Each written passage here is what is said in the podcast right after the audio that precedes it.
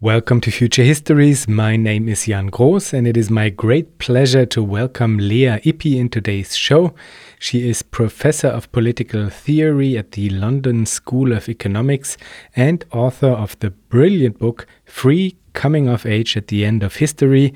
Before we start, I would like to thank Wilfried and Fabian for their kind donations, and I would like to welcome Björn, Manuel and Gerion as patrons of Future Histories. Thank you so much, and now please enjoy today's episode with Lea Ypi.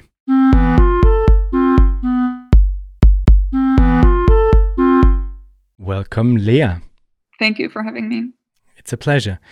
Just to give the audience some orientation, could you give us a rough sketch of the quite unique position of socialist Albania in the conflict between East and West in the time when you were growing up? Yeah, so I grew up, I was born in 1979 and was growing up in Albania in the 80s and lived through the transition from being communist system to a liberal system in 1990. In the time in which I was growing up, Albania was a country with a socialist constitution, which had fallen out with every other socialist country, or at least every other socialist superpower in the world. It was also a very isolated country economically and militarily, politically, on all fronts. And the perception and the rhetoric of its own self-understanding that came through the history books and the classes in school when I was growing up was of it being this unique country that was engaged, a very small country, which was engaged in a dual fight against both Western imperialism, so Anglo-Americans on the one hand, but also Soviet and Chinese imperialism on the other. And it hadn't been like that throughout its history. So Albania became socialist in 1946 at the end of the Second World War. And it had a brief period of alliance with Yugoslavia, with which it fell out mainly for issues to do with territorial integrity and what would happen to Albania, and the reluctance of part of the Albanian socialist leadership to be part of Yugoslavia as a socialist republic, as some other projects went. And for that reason, kind of allied with the Soviet Union, but broke with the Soviet Union when the Soviet Union de-Stalinized and criticized the cult of Stalin. And Albania had this perception of itself as being the only rigorous, coherent, pure communist country in the world, which somehow also in its self-understanding entailed maintaining the cult of Stalin. And then there was this brief period of alliance with China, and then eventually also broke with China when the Chinese became too moderate. So basically, when I was growing up, it was completely on its own. And the understanding was that it was on its own, and the rhetoric was that it was on its own. And so this is how I grew up, with this idea that it was a small country that stood up to all these great superpowers for the sake of a freedom that it defended, and that we all, as citizens of that state, had a duty to defend as well. And what I particularly liked about the book was the way in which you approach the task of opening up our collective sense of political imagination, because you do so in a, I would say, multi-directional manner. You do it by reflecting upon the past in order to learn from concrete experiences, in this case, the experiences of communist Albania and its transition to liberal democracy. And by looking at these concrete experiences, you at the same time open up a space of possibility for both critical reflection about the present as well as the imagination of alternative futures, I would say. Would you say this is an accurate description of the book's movement? Yeah, I think the book is very much a book that is not prescriptive in any way. And so to the extent that it has anything prescriptive in terms of how it should be understood, it really is about opening up reflection spaces and then letting readers draw their own conclusions. I'd say the overarching theme of the book is freedom and what it means to be free, and with that, connected with that, the theme of autonomy and to kind of make decisions that you're responsible for, even though you live in circumstances and conditions in which you don't actually make all the world according to the way in which you'd want it to make. So you're kind of thrown into a world that you don't control, but somehow have to make these decisions that you do have to take ownership of and own the consequences of. And the book really does that by reflecting both at a personal level in terms of it's a coming of age story. And so it's about an individual who discovers what freedom may or may not be, and both the kind of the promises and the disillusionments of freedom. and about a country that goes through a similar process of seeing freedom sometimes promised and sometimes betrayed and sometimes coming as a dream, sometimes coming as a tragedy. And all of these things, I think, enable the book to operate at different levels, as you say, of criticism, both of various theories, approaches, and so abstract conceptions of, you know, how the world should be run, and to try and think about that in context, and also more importantly in how they affect individuals and how they make a difference to the lives of people, but also then to reflect on the difficulties that these raise at the individual level in terms of their own people's personal choices and how they try to navigate these transitions and the changes in the system and so on. So I would say that because it's a book on freedom, and because it's not really an abstract book on freedom, even though there are many abstract themes that permeate all its chapters, it's a book that really tries to leave the reader as free as possible in interpreting it and thinking about, you know, what does it mean? Where is it going? What's the author trying to say? And so on. And so obviously it has a political message. I have my own political messages and so on, but I try not to say a lot more than the book already says about all these things, and to just let people draw their own conclusions from it. So it's a very open book in that sense, and more, as I say, more a book of reflection and opening up spaces for reflection than on anything more concrete and more directed and more specific. Even though the book itself doesn't prescribe any interpretation, and this is absolutely great, I would be interested in your opinions anyway, I guess, and in the like abstract ideas and your positioning towards them as well. And there's one passage in the book where you kind of dissect the new political language that is coming along with the system change, and there are different words that are new to you as a child or as a teenager, and to the public in Albania in total, I would say.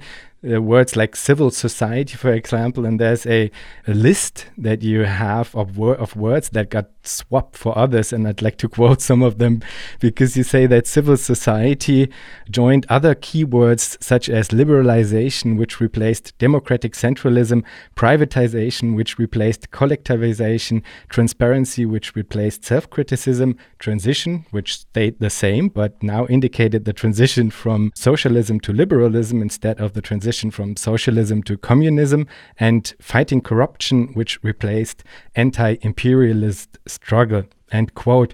And then you state that all of these new terms that came up with this system change were connected to a word that both political systems used heavily, and that's freedom, as you already stated, only now it was about the freedom of individual and not the collective.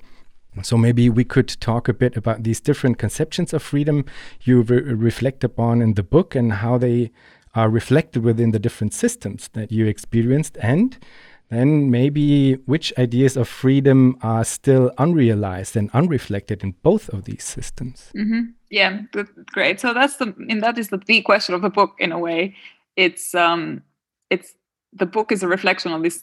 Ideas, different ideas of freedom, and how they're central to these different systems, and also in some ways in the book central to also the life orientation of the particular characters of the book. And I guess the two main ones that I try to talk about as a political theorist is the ones that have in the intellectual tradition and history of political thought been thought of as alternatives to each other. So on the one hand, this idea of negative freedom, and then the idea of positive freedom. And I'll say a little bit more about each of them, if I may, and then I'll say what I think about both of them, and what I think comes through in the book. So there is this character in the book, which is my mother, who is a kind of arch-libertarian, and who is a post-Thatcherite figure, or a contemporary of Thatcher, or at least she's sort of modeling herself on Thatcher in her hostility to socialism, in her belief in individual responsibility, in her belief in unlimited personal freedom, which also entails the freedom to make mistakes and to let these uncoordinated structures of cooperation between individuals fail when they need to, in the way in which sometimes it's described by Hayek or these kind of authors connected to that way of thinking, and with this great resistance to the concept of the state and of bureaucracy and of administration as all abstract obstacles to the realization of this perfect individual freedom. And that's, in her conception, this freedom is close to what has often been called negative freedom because it's a freedom from. And so you are free to the extent that nobody tells you where to go, what to do, how to dress. And in those freedoms being absent consists the lack of freedom of a society. And of course, Albania, in that sense, or communist society of that kind, and of the kind I grew up in, was a paradigmatic example of the violation of these freedoms, because you couldn't think freely, you weren't allowed to express your opinions in writing, you weren't allowed to protest, you would actually be harshly punished if you tried to leave the country. And so there's a number of domains of personal life in which individuals could not be free. And so my mother thought that, and this conception of freedom that she stands for in some way, this negative conception of freedom, is represented by this violation that Albanian communism exemplified in its most severe, most extreme form, and is gained after, in the transition after 1990, because it is exactly what comes. It's the ability to vote freely in elections, to have uncontrolled, uncensored political opinions, to also travel outside the country, and so on. And that's, some of these things are the kinds of things that I put pressure on this conception of freedom when I say that the freedom from, or for example, the freedom from obstacles to traveling, isn't that robust and isn't that meaningful if you don't actually have options to. And so this takes us to a different, slightly, not antagonistic, but complementary, I would say, account of freedom, which is the one that my father exemplifies in the book. So he's this character who is, some people define him as a kind of classical lefty or social democrat, but more kind of radical kind, or someone with left leanings who is very concerned by opportunities to flourish, opportunities to be who you are and to realize yourself, and who realizes also that this negative conception of freedom is not enough to guarantee that, you know, freedom is also freedom to. It's not just freedom from. It's not just a freedom from an agent interfering with your personal choices. It's also freedom to find opportunities in a social structure that is hospitable to your choices and to your autonomy. And he's interesting because he has this alternative conception of freedom. Sometimes in the liberal literature, in the kind of classical liberal literature, so if you think, for example, of Isaiah Berlin's account of freedom, and his criticisms of negative or positive freedom, often the idea of positive freedom is represented as the idea of having an authority that actually guarantees these conditions for freedom. And so it's often presented as what you want. You can either have negative freedom, or if you want positive freedom, the positive freedom leads you to a kind of totalitarian abuse, because if it gives to a collective responsibility for the realization of the individual that are somewhat dangerous. But in some ways, you also see that positive freedom is actually what is missing in post-communist Albania in the 90s. It's precisely this idea that you are formally free, allegedly free. In fact, you have negative freedom, but what you don't have is often positive freedom in terms of the environment in which you live, the society in which you live, making accommodations to your ability to realize yourself. And so there's two examples in the book. One is the freedom of movement one, which I talk about, this idea that you can be free to leave your country. Nobody shoots you anymore at the border, but then you're trying to get into the West and the borders are closed. And so where do you go? Does that mean that you really have freedom of movement or not? If you don't have the freedom to be somewhere, as opposed to just the freedom from leaving somewhere. And in another dimension, it comes out because my father, despite him being a lefty and being very concerned by this conception, by this idea of a society that is accommodating for everyone and so on, is at one point in a position of responsibility and needs to make decisions for firing workers as a result of the structural reforms that were brought about with the help of international institutions like the World Bank and the IMF and so on, and to implement what was called the shock therapy. That was a way in which people talked about how the societies of Eastern Europe had to be brought up to being up to scratch with the standards of free market societies, both political and economic. And this would entail shutting down state enterprises, privatizing wealth, and increasing the ability of individuals to take free economic initiatives, which brought a huge cost, which in some cases also entailed a rise of unemployment, for example. And my father was responsible for firing people on behalf of those who were supporting these structural reforms, which he found very difficult because to connect it to this conception of freedom, it's very hard to think that you have positive freedom if you are not able to flourish in society, and you can't flourish if you don't have a job, basically. So this is the second idea. And so there's a sense in which one might simplify by saying you can have a society in which you're guaranteed from unemployment, but you don't have freedom of speech. And another society in which you have freedom of speech, but no guarantees from unemployment. And these are deficient models of freedom, but for different reasons and on different conceptions of freedom. So that's the kind of crude, simplified picture of these two alternatives that I present.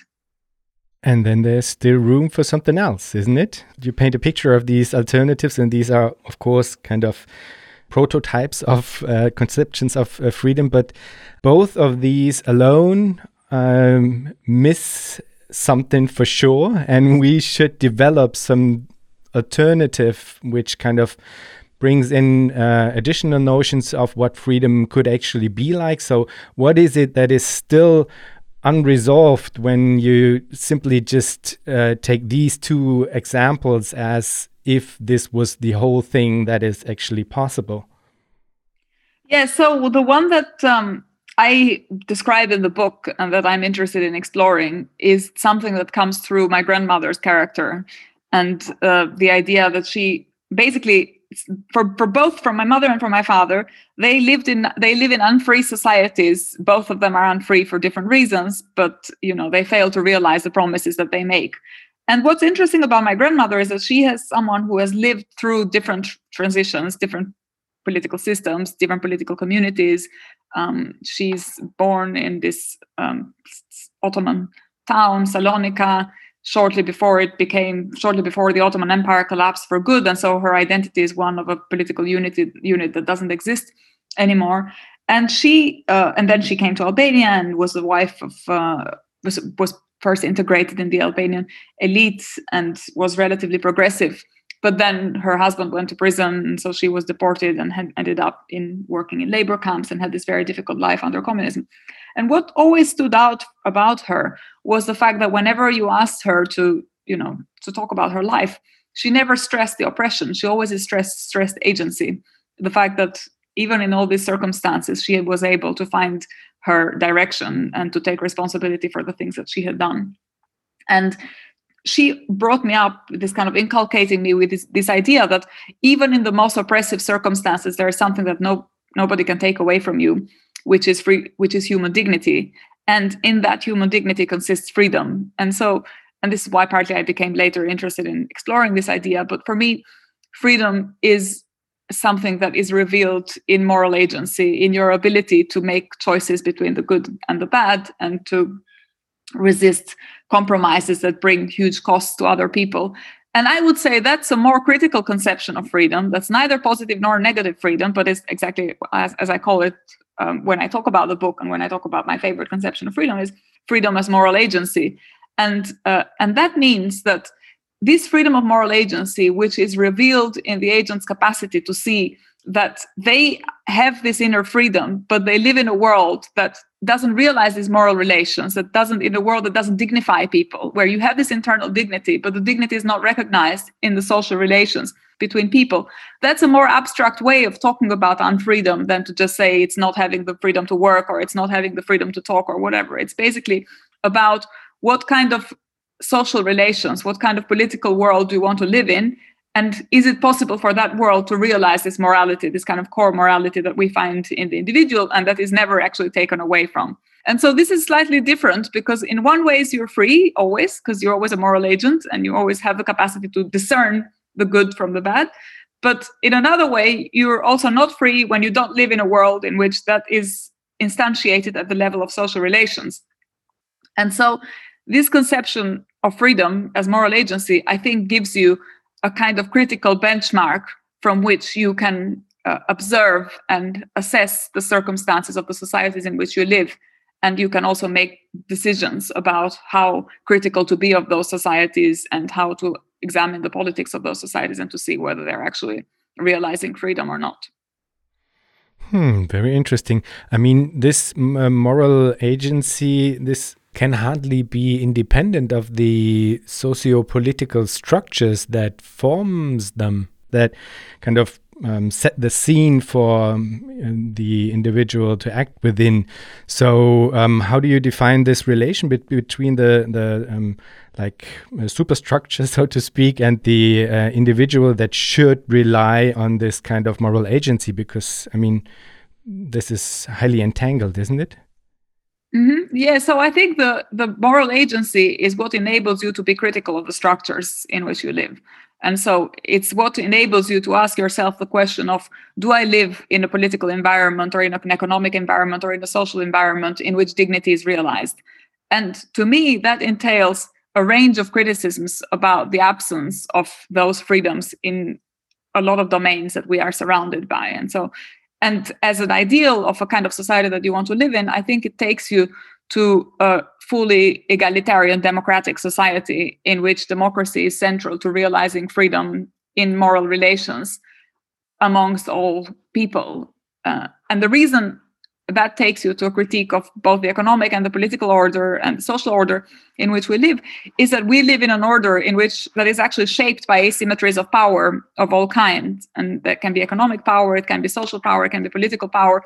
It can be about the power of bigger states towards smaller states in the international sphere. It can be about the power of employers that have money versus vulnerable citizens that don't have money in the labor market. It can be about social relations and hierarchies of race or language or identity that kind of permeate these historical self-understandings of people. And so I think none of it is defined, but what you get from this conception is a way of criticizing what the environment in which you live in. And that can give you the kind of critical standard with which to then try and move forward from the critique and then to kind of collaborate with others as well and to work with others to try and construct something that is better. That's very interesting, because this is again highly tied to the biographical the image that you paint of yourself as a child and maybe early teenager within the book, because there's this moment where you realize that all of the structures that had given you some kind of standing within the world, some kind of help in terms of sense making, and all of this kind of collapsed at some point where you realized that this, so to speak, moral agency that you talk about had actually been kind of absent, because you had been living within structures that were not kind of producing this moral agency within the individuals. And so you have this moment of realization that all of this actually was not given within your life up until this point, I'd say, no? Yeah, although I think, so the thing is, there's a difference between the perspective of a child and the perspective of a grown-up. And that's why the coming of age aspect of the book is really important, because in some ways it's a book about reaching maturity and the ways in which we come to discover the truth. And in my case, and also about the importance of education and of people around you in bringing you to see these truths, or to kind of, not so much to see the truth, but to see ways of thinking about the truth and accessing it. And in many ways, it's a story about the dangers of ideology and the risks that every society that we live in, every system that we are under, comes packaged with ideas or dominant discourses about how we should understand that society, how we should understand that system. And they become part of the ordinary language and part of the vocabulary with which we refer to that system, and make it very hard for us in some ways to kind of stand out. But on the other hand, it's also a story about resilience and the fact that these critical capacities are always there, as they are in my grandmother. And often being a mature person or being a moral agent is about realizing that these capacities are there. They may be more or less dormant, and they may be, depending on circumstances, more possible or less possible to be activated. But I think it's really important that they are there, because that is the only thing that enables people to rise above ideology, to rise above the given scripts, to rise above the fact that you get told slogans and that you internalize these slogans about the world in which you live, and you're never able to fully see beyond those slogans unless you discover this kind of critical capacity that is in everyone.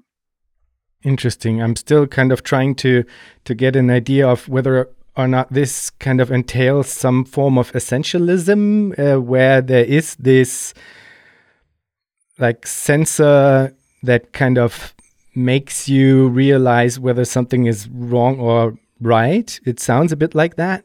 There's a part in your book where you kind of reflect upon yourself and ask yourself whether or not you might have become someone who would have never come to a position where you would have had these moral agencies. And so this, at least within the book, it sounds as if you considered that this might have been a possibility. So this would lead us to a place where there is not a kind of censor built within each and every individual that at the end will reveal this kind of critical capacity, but that there is indeed the possibility of like full ideology, so to speak, where this idea of critical reflection is so much like out of the realm of possibility that it is not even considered.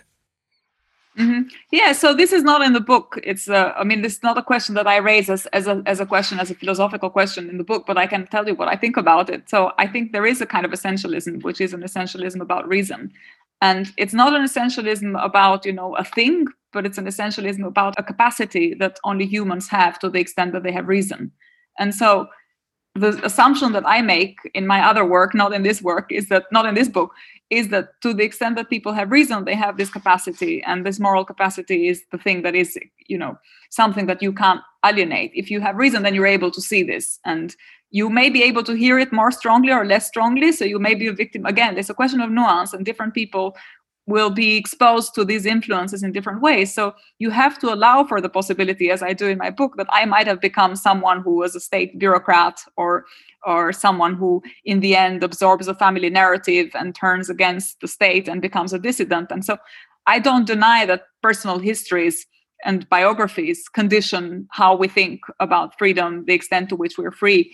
But I also don't want to fully allow for that. So I think it's somewhere, and this is why the book is ambiguous, and this is why perhaps the narrative voice of the book is one of ambiguity, because this is, and this is why it's really a story that works with kind of showing rather than trying to convince people that this is how it is. You can just tell different stories of different people, and you can present them with different accounts and ways of understanding themselves to make these arguments, because they're not really, it's not an either or, I think. And so, yeah, fundamentally, I am convinced that we all can see this, that even a murderer or even a kind of criminal or even someone who is pure racist or whatever has something in them that will at some point make them see that this is the wrong way to think about the world, and that, that the way they are operating, what they think is right is actually just their might in a way. And I'm kind of wedded to that worldview. It's a very, this is a very old and long and in some ways unreconcilable debate, which I think is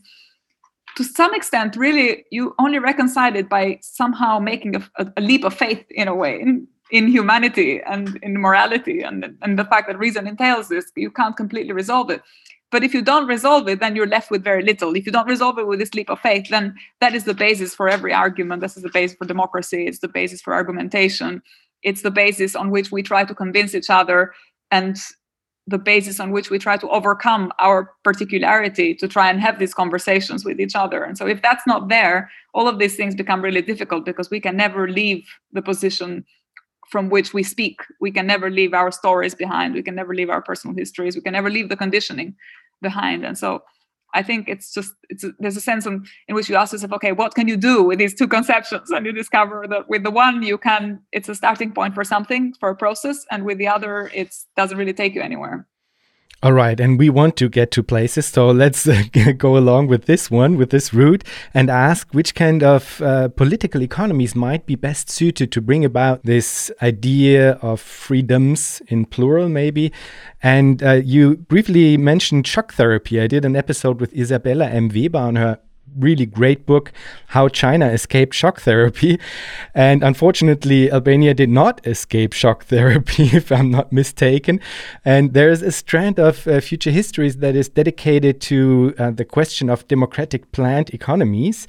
Now, you have experienced hierarchical, non-democratic central economies, planned economies, as well as so-called liberal market economies. So I would be very much interested in your opinion on the question of democratic planned economies and their possibility. My vote would go out for some type of libertarian socialist planned economy, I'd say, which might be called in German freie Planwirtschaft. This is a tag I really enjoy, actually. Is this something you would consider, given both your experiences with different systems as well as your intellectual reflection? Yeah, so I mean, I can speak to this, but I'm not an expert on it. So I'm not going to say anything that is particularly authoritative or informed or, you know, that has thought through. Where my critiques take me is basically to a point of radical rejection of capitalism, I suppose, and of the monopolies of economic power and this, of the lack of control that the free market brings for individuals, and of the fact that there is a kind of doctrine of the free market, which is, happens to be precisely the shock therapy doctrine, the idea that, you know, unintended consequences produce good things from the vices of everyone. There will be virtues, and to the extent that there are costs, these need to be borne by the individuals because it's just a matter of personal responsibility. And so there is a sense in which there is a faith in these anonymous forces of the free market that I'm not particularly keen on, because I think that's a loss of control. And if you care about freedom and agency, that's one way in which you don't have that agency. Having said that, I think there are possible alternatives, and there's many models, but I'm also usually very reluctant to say which of the models is the right one, because I think it should be a matter of democratic scrutiny and debate. So what you can do is you can say, I think this is a model that really doesn't work. And so, you know, there's some things in the world that are just plain wrong, that are actually the dominant ones in the world in which we live. You know, there's concentrations of wealth and power by both individuals and states that on this account of freedom are very easy to point out that they're flawed and that should be rejected. But then once you've done this work of rejection, you are left with a lot of possibilities.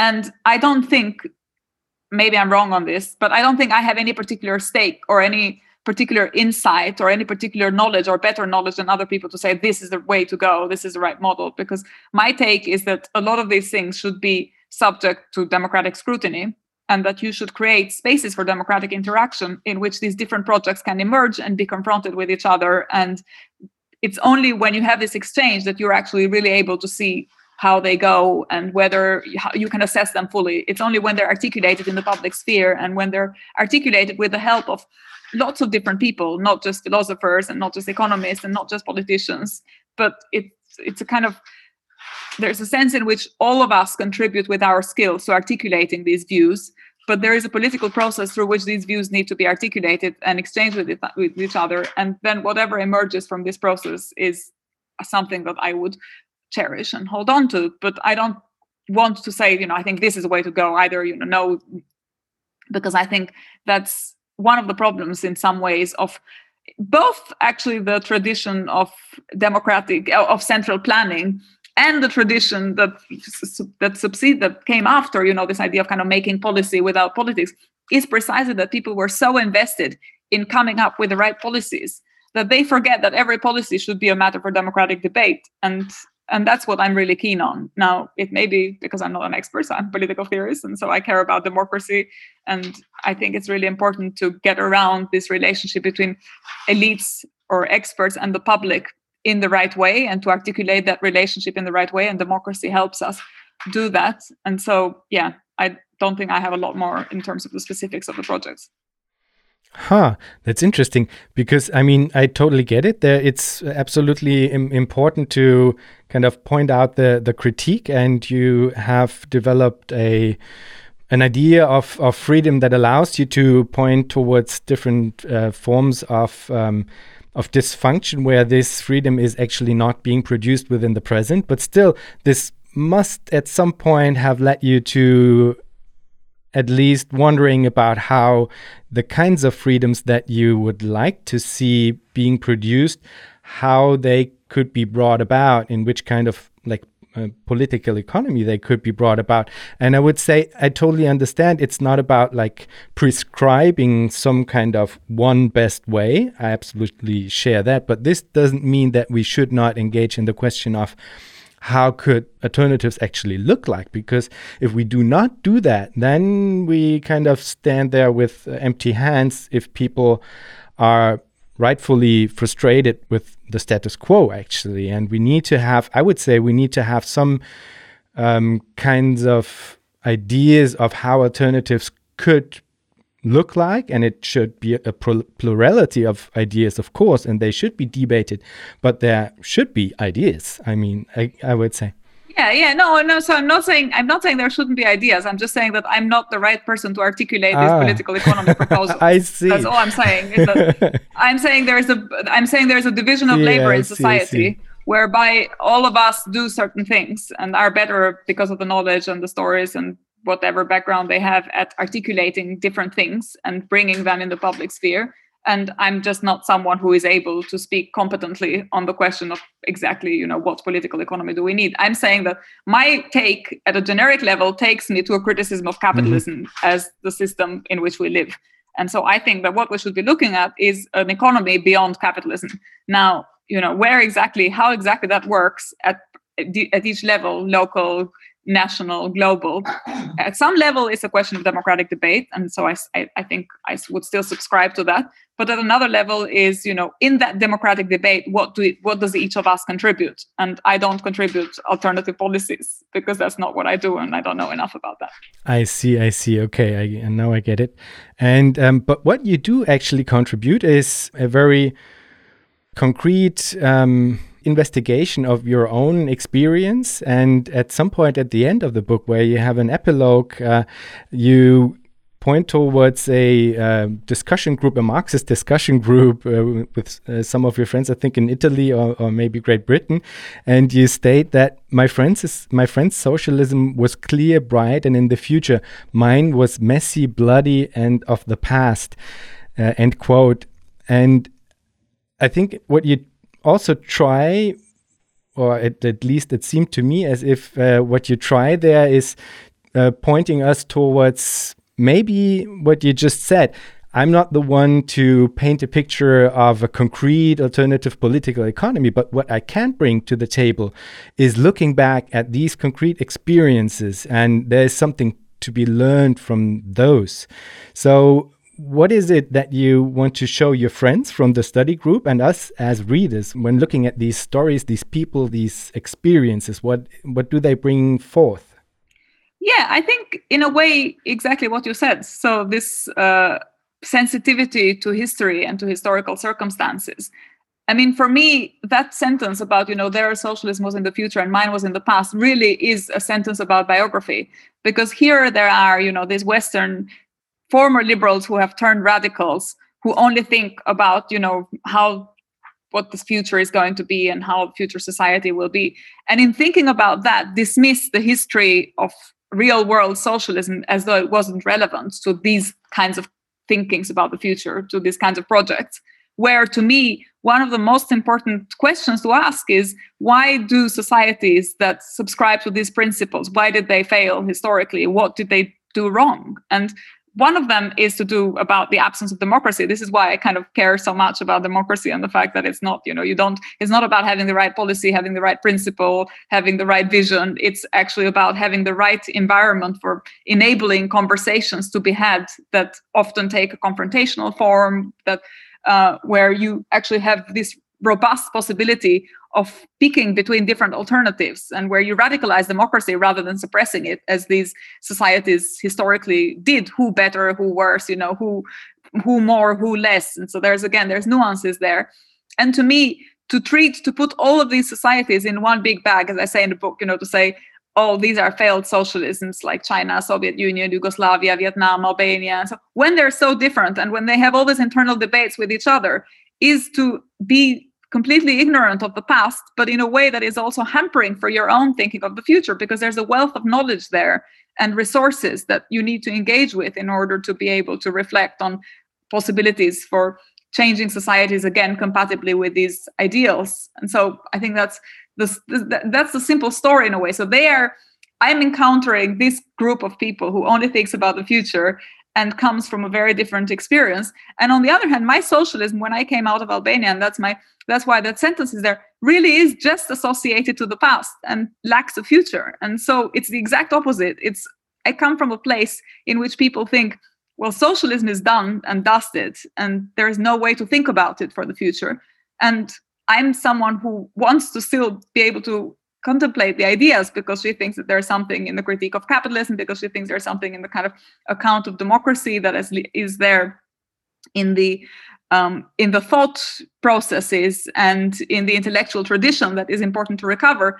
And so you have, on the one hand, a people with a wealth of knowledge about the past, but no beliefs in the future. And here you have another people who has a lot of stuff to say about the future, but doesn't want to engage with the past. And there's something missing in these interactions that I think there's a kind of gap that needs to be bridged, and it can only be bridged with, I think, an open mind to how history works and to the fact that you never, as I say in the beginning of the book, you never make history out of your own free will, but you make it nevertheless. And it's important to engage with both of these thoughts and to hold tensions. Brilliant. And I guess what you do with the book is exactly that. You kind of mediate between these worlds, between the also contemporary Albania and the non-futures that they like experience somewhat. What is your experience in doing that? Because I saw that you went on TV shows in Albania, so you interacted with the Albanian public on this topic. So how did they receive this book? How do they receive this whole notion of trying to get to different points of reflecting on the history of Albania and trying to gain something out of it? I would say that it's divided.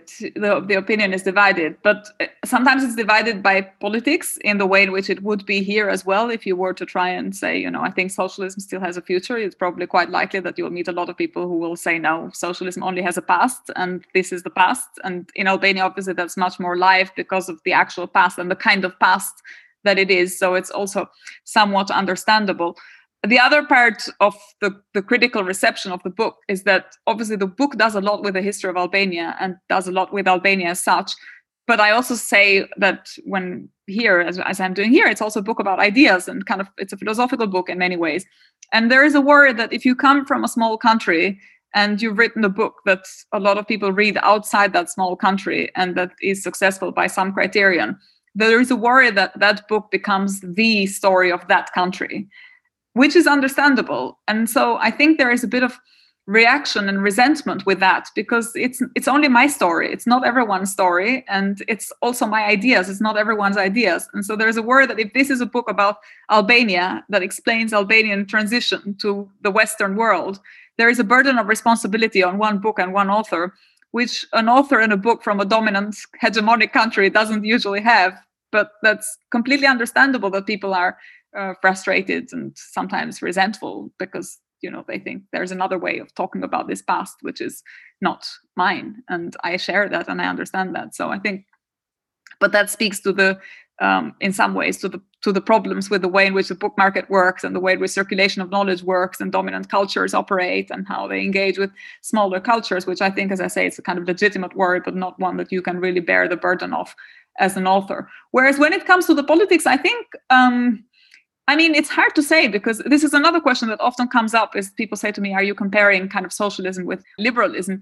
And in a way, the thing is the liberal period is still going on in Albania. So it's really hard to compare something that's complete with something that's not complete, right? And so people often read the book as a book of comparison when it's actually not. It's a book about freedom and how ideas of freedom emerge in different circumstances and by different characters.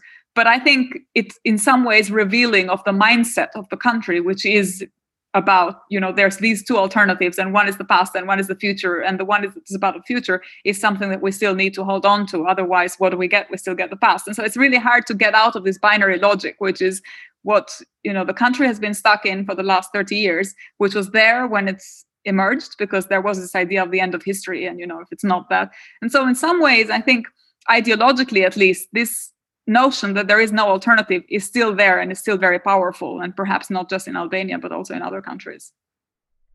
Yes, indeed it is. And I mean, at the end, you saw a system change in real life. So you experienced a system change. So that makes it kind of a little bit easier to see that, of course, things could be different, you know.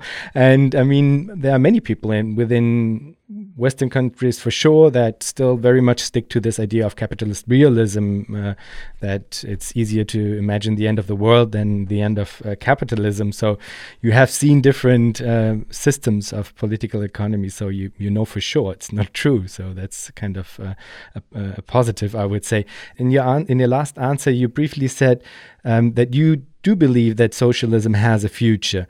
So do you... Because you were kind of reluctant when it comes to describing alternative political economies, like concrete alternatives, but you would say that there is something to gain when looking at specifically socialism and the communist traditions and the theoretical work and stuff like that. Yeah, sure. Yeah, I mean, that's something that I subscribe to. It's not that I call myself a socialist, that I am a socialist, and just as I'm an anti-capitalist. No, I was more talking about, specific aspects of prescription and, what concrete proposals you could make about how exactly to run, a democratic enterprise and how to engage with the market forces when you're running a democratic enterprise. These are the kinds of more detailed things that or how to create, what would it look like exactly for the European Union to turn into a federal socialist entity, which I think what it should turn into. But I think of it as that more as a kind of democratic project that needs to be out there. I don't have a specific, fully worked out conception of how exactly it needs to be reformed along those lines. But I do think that it needs to be reformed along those lines. So yeah, that's not where my skepticism is coming from. I see. So do you think we need some kind of new meta narratives that are able to carry this? Like pluralism of freedoms, this pluralism of different ideas that will need to be kind of democratically thought out. But do you think that we need some kind of carrier in terms of new meta narratives? I mean, I wonder what the new meta-narrative would be. For me, it's actually very simple. I think we need to be united in our rejection of the status quo as a system. I think there's a lot packed in that. But basically, people need to, for me, as I see it, maybe I'm wrong, and maybe this is another thing that needs to be tested democratically. But my conviction is that the sooner we give up on the possibility of reforming capitalism, the better off we will be in terms of thinking about alternatives. And so where you start off is by saying, I want my critique of the system in which I live to be really radical, and I want to aspire to a new foundation of a new system at a legal level, at a political level, at an economic level, at a local level, at a global level. So it's basically a kind of alternative global outlook, basically. And of course, this is not something that a single person can do, and I don't think it was ever something that a single person could do. So I think it's foolish to think, okay, but do you have a theory or do you have how is it going to work exactly? Because that's, the work of a collective. But this is the starting point. To me, seems very elementary. And in fact, you wake up every day and you look at the world and it seems pretty obvious that that's exactly what needs to happen. But maybe just, Brecht used to say the simplicity difficult to make. And that's the kind of thing that we're up against in a way. That is so intuitive that there should be an alternative system of social relations and one that is in a way makes good on this promise of moral world and these promises of freedom that are in all our constitutions, in all our legal documents, in all our political rhetoric and the discourses, and yet fail miserably everywhere around us. And I think if you just point out, and in some ways the role of the book was that, to point out this gap between the ideals that we all subscribe to and the realities that we're all surrounded by. And the sooner we realize that there's a reason why the reality doesn't match the ideals, is because we're in the wrong system, the better off we will be. And the experience of engaging with, in some ways, kind of going back to these debates around 1990 and so on, is that it seems to me 1990, for all its failures and for all this, the way it went wrong, there was this possibility, this moment, this opening where people actually thought, okay, now we could build better and we could do. There was a sort of an opening of the imagination, at least in Eastern Europe. Maybe in the West, it was never like that. Maybe the West always thought, they had won and that was it. But I think in Eastern Europe, there was genuinely a moment of hope and thinking that now things would be different and people finally had agency just before they were then flooded with, you know, the shock therapy and the liberal markets and so on. And it's that spirit of dissidence of the 90s coupled with the hope that the system can change for the better, as opposed to for some other kind of bad, that my book tries to recover and that I always try to convey.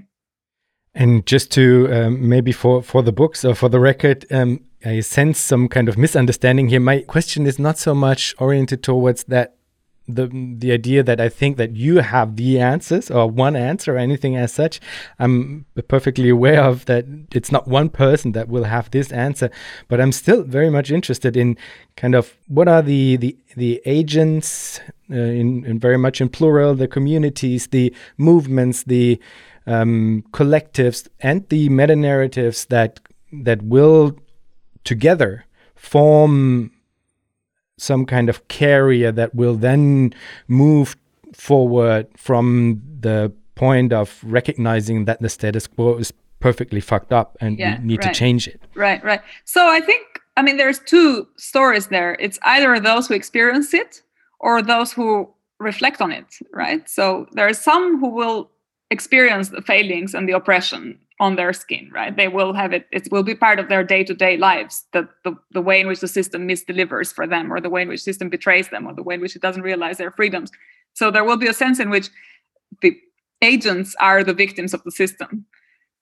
But there's another part in which I think it's also important that other, you know, Kant would have called them impartial spectators. There's a lot of people out there who may not necessarily be victims, but who may reflect on the plight of those who are victims and who are engaging with the kinds of injustices and the kinds of oppressions that there are. And they are also agents. And so there is this, you know, old debate amongst Marxists on class consciousness and whether, you know, it's something in itself or for itself, or whether something that you can develop or something that you need to be born with. And I think I'm very open on that debate. I don't think that you have to be a victim of oppression yourself to be able to have an interest in emancipation along those lines. You can also just engage with it and see, and there's different points from which you can engage with it. But so I think the agents can be constructed by reflecting and by diagnosing the wrongs of the world and by looking at the gaps and the cracks in the system and the failures and, you know, different in this plural sites of struggle. You know, there will be workers, there will be environmental crises, there will be financial crisis. All the different crises that we encounter will each of them produce the agents that are necessary to go beyond the status quo and to try and think about the future in the right way. And then there's a last question that I ask all of my guests, which is, if you think about the future, what makes you joyful? Yeah, and there is an answer I always give when I get answered that question, which is that I am a Kantian and I have a duty to hope. And so I don't have to, there doesn't have to be anything that in the world makes me hopeful, because I think hope is a duty. And to the extent that you have reason and to the extent that you're engaging and you're in the world and you're trying to do things, then there is no alternative to being hopeful. You can't carry on if you're not hopeful. And so that's, you know, the question of, is there anything in the world that makes me hopeful or not? It's, I don't know. It doesn't matter. It's not important to me. There can be nothing. It could be a desert. It could be horrible. And I would still be hopeful. Lea, thank you so much for your time and being part of Future Histories. Thank you for having me.